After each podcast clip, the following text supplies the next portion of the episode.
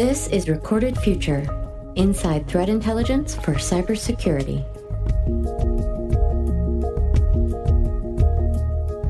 Hello, everyone, and welcome to episode 86 of the Recorded Future podcast. I'm Dave Bittner from the Cyberwire.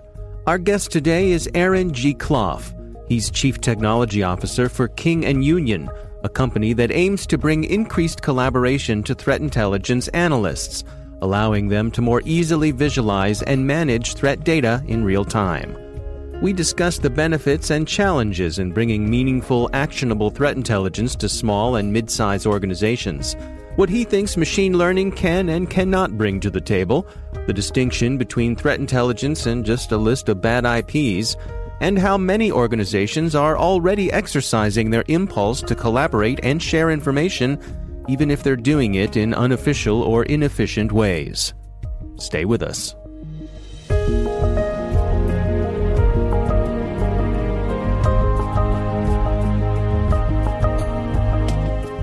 I mean, I've been doing InfoSec since about 99 or so. Hmm. I bailed on grad school in physics for the first dot com boom, partly just because I was kind of burning out on physics, and partly because I was looking around at the dot com stuff going, you know, I can like triple my salary by going three blocks down the road. Right. Um, and getting jobs as a grad or a post grad student in physics was getting increasingly hard, and it's only gotten worse. I see. So, so you sort of jumped on that opportunity. Yeah, I, I, bailed out for the dot com boom. Ended up at a web hosting company called Digex, um, who were sort of notorious in the DC, sort of Maryland area, as everybody went through them at some point. I remember them. Sure. Um, ended up in the web hosting group. I was the I was working initially in their server operations center, and one of the machines got hacked. And because I was sort of enthusiastic about chasing it down, I got pulled into the security group there um, that started in around nine, sort of summer of '99, uh, and I've been doing security stuff since. I worked for NIH for quite a while after that, slowly becoming less and less of a sort of network security guy and more and more of the programmer, sort of process automation guy. Mm. To the point where I met the folks who are the who started the company I'm at now, at some of the local DC conferences where I was being the opinionated one saying, you know, Elasticsearch can do that better than what you're presenting. Um, you were that guy. I was that guy, unfortunately. Um, um, and so they approached me to say, you know, we want to do this thing based on, you know, talking to you at happy hours and seeing you at these various conferences. We think you'd be a good match for what we want to do. Do you want to try it? And I thought, uh, someone's just offering me a startup position, and sort of landing it in my lap. I would feel like an idiot if I passed it up. Let's try this. Yeah. So, so uh, describe to us uh, what are you doing in your current position, what, and what is the company's mission? So, we're doing threat intelligence. Um, we're trying to take threat intelligence, make it a lot more collaborative. Trying to take threat intelligence process and make it a lot more collaborative. So, getting people away from working, you know, in a little corner and then presenting a map saying, "Look what I've got." we're trying to take like the um, network maps that people make of attacker infrastructure and make those into Google Doc style real time collaboration platforms. Hmm. Um, so people can see each other's edits in real time. They can chat with each other, um, kind of busting things out of these little silos of work that they're doing now. Um, and my role in that is I wrote the back end. Hmm. Um, and sort of project managered the the beginning of it. Initially, we'd outsourced it to a company, and I was the one sort of managing that outsourcer. And when we insourced it, now those folks report to me. So you know, I'm doing less and less programming over time, and more and more management. Can you take us through what was the initial spark of an idea that uh, you know the itch that that, that uh, you and your team were trying to scratch, where you thought you could make a difference and contribute to this particular part of the industry? So the two founders uh, came from two different areas, but they both sort of saw the same thing. One of them came from the government's Einstein um, E3A program. He was actually part of the CenturyLink contract that built it. Um, and the other guy came from a contracting company that does a lot of work for um, both a little bit on the civilian side, a little bit on the military side around sort of security and threat intelligence. And they were sort of complaining that they saw that a lot of the same things happening. That you know, there's a lot of manual labor, there's a lot of people really not talking to each other, uh, stuff like that, and they just thought, got to be a better way to do this. And, and, so, how do you come at that problem? What, what was the you know, the brainstorming sessions for your team to to come up with a way to to do a better job? I mean, the the tool itself, we spent about a month or two after we started just sitting in an office in Old Town Alexandria with a whiteboard. Um, so you know what we initially proposed, even to the initial investors, was a lot different than where we landed. Hmm. Um, they teased our founders about that a little bit, actually. um, it really just came down to you know we we're looking at it and saying, what can we do? You know, what? Let's look at how we work now, because a lot of us were analysts. You know, I had done some threat intelligence work and worked with them. A couple of other folks on my team had done a bunch of threat intelligence work, and we looked around it and said, what can we do to make this better? And we started talking about, well, how do we work? Well, we generally, you know, we'll open up Maltego or open up Excel, and then we'll do a query here, and then a query there, and a query here, and we, you know, we're listing stuff out and going, Jesus, I can automate so much of this. Mm. um, and so we did. And then the next step for that was, well, that's great, but we should go past that. You know, we always, everyone's talking about we should be working together. Um, you know, can we make this really collaborative? Can we make this really real time collaborative? Mm-hmm. And it took some thought, but we looked at it and thought, Google Docs does it. Why can't we? And and so you actually are using Google Docs as, as part of how it all works? No, no, I use that as just an example because people get how Google Docs works. I you see. know, if you say, you know, multiple people can be editing a document at the same time, people understand what that, you know, you say like Google Docs, people get it ah. because you've done that before. You know, you've right. had two people editing different paragraphs in Google Docs and it just kind of works. Right, right. Um, we're that's what we're aiming for for the same thing. We're, we're aiming for the same thing for these network maps and threat intelligence investigations, where we want multiple people to be working on this report, working on this map of attacker infrastructure at the same time. They just see each other's edits happen in real time and it just works. One thing we talk about on this show a lot is the importance of taking that incoming feed of threat intelligence and then making it actionable, making it so that you can actually you know do stuff with it. So so how does the, the type of stuff that you're doing here how does that um, contribute to your uh, to someone's ability to make that intelligence actionable? So, a, a, couple of things. I mean, partly what we're trying to do is help the analysts get to the point of actually making judgment calls a lot faster. Um, you know, there's no value in somebody typing whois in a command line 500 times and copy pasting stuff into a spreadsheet. We just automate all of that. And the other part of it is we have a thing we call exports, where once you have a feel that a map is really a good diagram of attacker infrastructure, you can take that that graph and pull it back to your organization. You can pull it back in like STIX format or in XML or in JSON or something like that. So you can treat these export URLs kind of like threat feeds. So your tier hmm. three guys can be making sort of custom threat feeds for your tier one guys for your IDSs. They can say, you know, we've investigated this threat actor. Here is a threat feed for our results of that. Feed this to the IDS or the SIEM. Now, uh, again, uh, uh, describe to me how when you're talking about the collaboration here. Um, you know, different team members have different uh, specialties, different things that they may be better or worse at. Um, so, are you able to sort of dial in uh, people's specialties to to how they can contribute? To an extent, yeah. I mean, we're certainly focusing on a part of the process. You know, we're not doing the malware reverse engineering. I'd like to, but we're not there.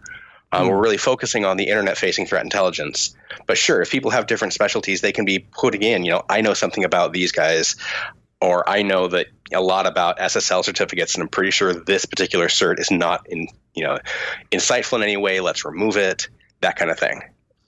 Do you have any issues with, um, I guess, for lack of a better word, collisions? You know, multiple people working on the same thing. oh God! Um, I feel like so I struck a nerve. we haven't quite. So there's a whole body of research about this that you can talk about for hours. Yeah. Um, I mean, there's, um, you know, Google has something called operational transforms. There's other things called collision resistant, um, uh, uh, collision free replicatable data types. I think they're called. Wow.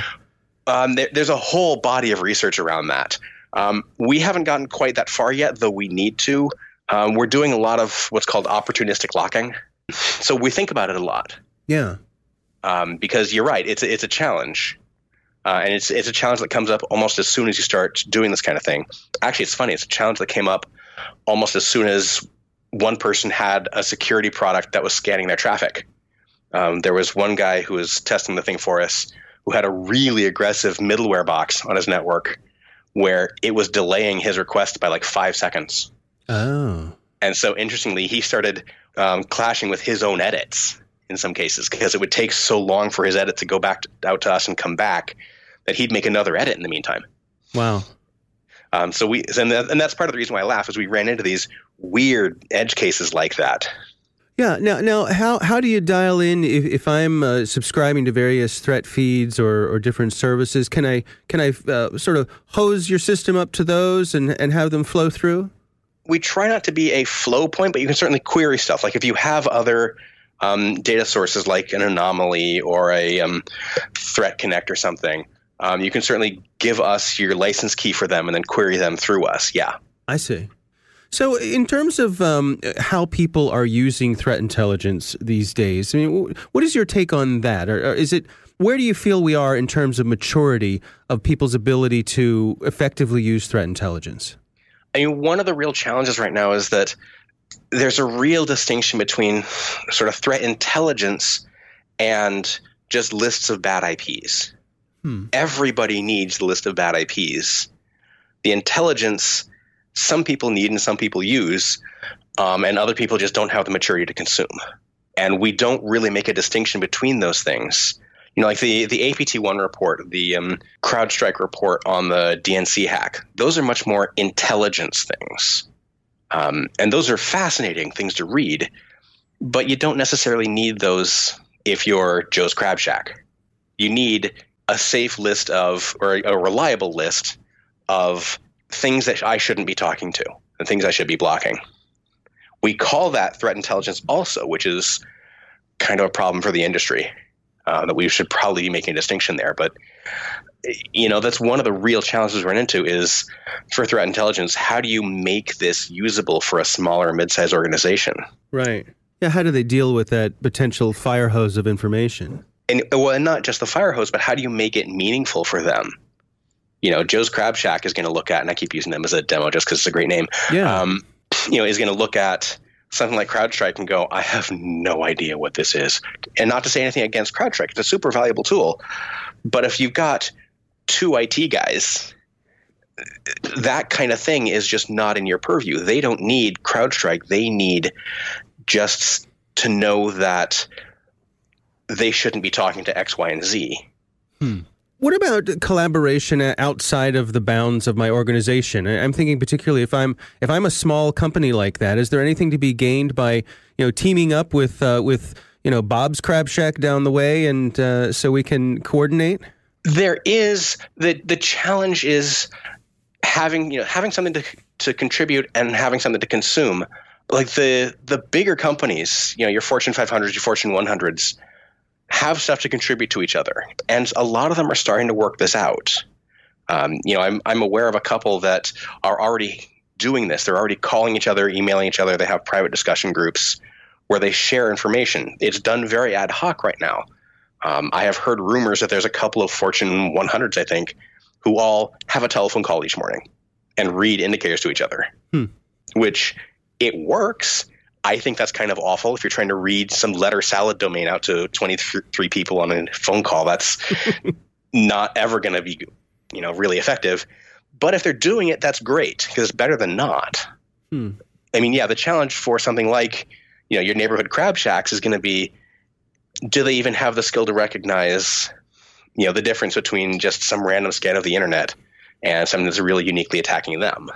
Uh, right. and that's really and that's and that's really one of the big challenges of the industry is the people who have the staff and the skill to consume this stuff and create this stuff are just in a different world than the folks who are just trying to hang on with their own IT. What sort of things are you seeing from the folks who are using this sort of collaboration? What's the feedback? What is, what are the benefits that they're seeing? There's a couple and different people are doing it in different ways and they want to collaborate in different ways. Uh, some are just large companies who want to collaborate with themselves in many ways. Uh, you know they have a team of 20 people and maybe they're geographically dispersed and rather than having conference calls all the time they want to be able to just collaborate with themselves. They want to have their own organization be able to talk to itself better. Hmm. um, others are really interestingly interested in, in what i think of as collaborating in the future if you have a lot of staff turnover, they want to have a record of this is what we did when we investigated this, and you'd be able to have it written down somewhere. Um, it, that use case, frankly, hadn't even occurred to me when we built it, but a couple of organizations said they found that really useful. And we have others that are really talking about collaborating either between companies or we have a couple of like MSSPs who are talking about using it to collaborate with their customers. Where if it comes, if a company has outsourced their security to an MSSP, the MSSP could be using this to say to them, "We've done some work on this thing that we think you're being attacked by. Here's what we have. Let's talk about what you're seeing." Now, in terms of looking at the future, to, toward the horizon, uh, where do you think threat intelligence has to go? Where, where are we headed? The fire hose has got to get under control somehow. Uh, and I don't know what the answer to that is at the moment, but we can't just keep fire hosing people because they're going to turn off. Mm. We've tried a couple ways to kind of automate that, like STIX and TAXII were one effort for it. Um, everyone's talking about machine learning as the next step. I'm not entirely convinced that's going to be effective, but it's worth a try. But frankly, we're going to have to do something to get this better focused. Because um, right now, nobody can consume all the information that's being generated, never mind evaluate it to see whether or not it's appropriate. Hoping against hope that um, machine learning will save them from that. Um, if it does, more power to them. I'm like I say, as you say, as you heard from my last comment, I am not optimistic that that's really going to work. Well, how come? So machine learning is great at saying, you know, I have 500 pictures of dogs. These are the things that are common about those 500 pictures of dogs. This thing you just handed me matches those things pretty well. So I think this is a dog. But that's not what you're trying to do in security. It's hard to say this thing matches these five other properties of this last attack. Therefore, this is also an attack because what's an attack changes so rapidly. What the process that, or what the processes that people do change, what they're attacking, how they're attacking change. And so you can't just say, you know, this looks like an attack from last year and expect that to be enough. Hmm. You know, machine learning is great at identifying things it's already seen. And the whole problem with security is it's a constantly sort of ratcheting race. Uh, and machine learning is not great at identifying things it hasn't seen before. Yeah, it's an interesting insight. I mean, I think uh, I was just talking with someone recently about uh, how it's hard to compete with that human sense of intuition when you just have a funny feeling that something's not right. You might not be able to put your finger on it, but you sense that something needs a little more attention than it's getting. I mean, and there are some things that machine learning is fantastic at, and there's going to be some good use cases for it. I mean, we're certainly looking at can we use machine learning to say, I think that's a web hoster. I think that's just noise. I think that's, you know, a default certificate. Um, identify these things that are that don't change very much and, the, and are probably false positives. And in those areas, I think machine learning will work really well because those aren't things that are trying to hide from you. Hmm. Um, I think machine learning is going to have a real problem in identifying things that are actively trying to hide. What are your recommendations for organizations that are trying to get started with threat intelligence? And, and I'm thinking particularly of those mid-sized organizations. Uh, any advice for them? It, it's a real challenge. I mean, the unemployment in the field is basically negative. Um, so you can't just say to them, yeah, just hire somebody and see what they do. I would say actually, I wouldn't necessarily start with threat intelligence, and my sales guy's going to smack me for saying this. Um, I would start with threat hunting actually. Because the threat intelligence process can serve and feed the threat hunting process really well, and they and they knit really well together. But the threat hunting stuff is something that's much easier for a small organization to sort of get their head around really quickly. Hmm. You know, hmm. to say, I'm going to go actively looking for busted things in my network. You know, you should already know your network, you should already control it, you should already have access to it. And if you don't, well, here's a big laundry list of things you should be doing.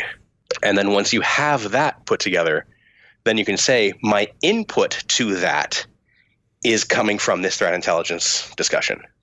That's interesting. Sort of a crawl before you walk kind of thing, I guess. Yeah. And that's not to say that threat intelligence is not useful for these organizations, which is why I was saying that my sales guy's going to smack me. Um, but you know, you want to make sure that it really is meaningful to you. You know, if you want to just buy a feed of malicious IPs or domains, do that. But to really be able to consume threat intelligence, have it be meaningful, I would say you want somewhere for it to go. You know, you want somewhere to consume the data meaningfully. You want some part of your process that's really looking for it as an input. Mm-hmm. Um, and if you don't have that, then just starting threat intelligence is going to go nowhere. Right. You you got to have a firm foundation before you can go ahead and build that house. Kind of, yeah. I mean, you know, they think of threat intelligence as sort of a data source for your organization. If there's nothing to consume that data source, you're wasting your time. There are a couple of interesting things that are happening in the industry right now about sort of how people are sharing right now, because it's because it's not just happening company to company. There's dozens, possibly hundreds, of little Slack channels with people sort of people who know each other sharing information. Mm. Um, and that's one of the other reasons why we're so convinced that the collaboration thing is a big deal. Is people are trying to do it. In a lot of cases, it's kind of under the table. Their bosses may not know that they're talking to, you know, some other giant company in the same area, but it's happening all over the place, and it's happening through things like Slack or you know, the sort of pirate email lists and stuff. Right. Uh, and it and right now it's happening mostly through word of mouth. That you know, this guy knows this person, this person knows this person, and they do these mutual introductions and they join this Slack channel and they do you know other introductions. They all attest to each other that they know who they are and they're going to handle the data properly.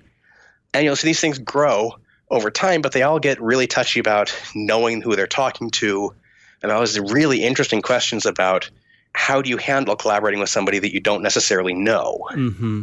And you know that, and that's something that I'm wrestling with right now. Just how do I do that? How do I give someone the confidence that the person they're collaborating with is a knowledgeable and b able to handle the data safely and correctly. And right now, that's being done with a, a lot of word of mouth Slack channels. So that impulse, that desire, is is absolutely there. Oh yeah, yeah, it's happening. It's happening right now. It's happening really ad hoc right now.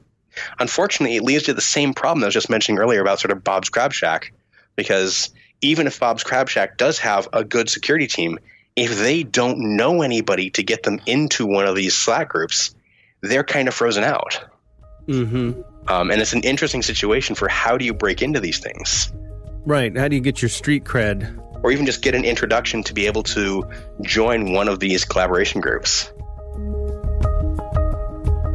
Our thanks to Aaron Gee-Clough from King and Union for joining us. If you enjoy this podcast, we hope you'll take the time to rate it and leave a review on iTunes. It really does help people find the show.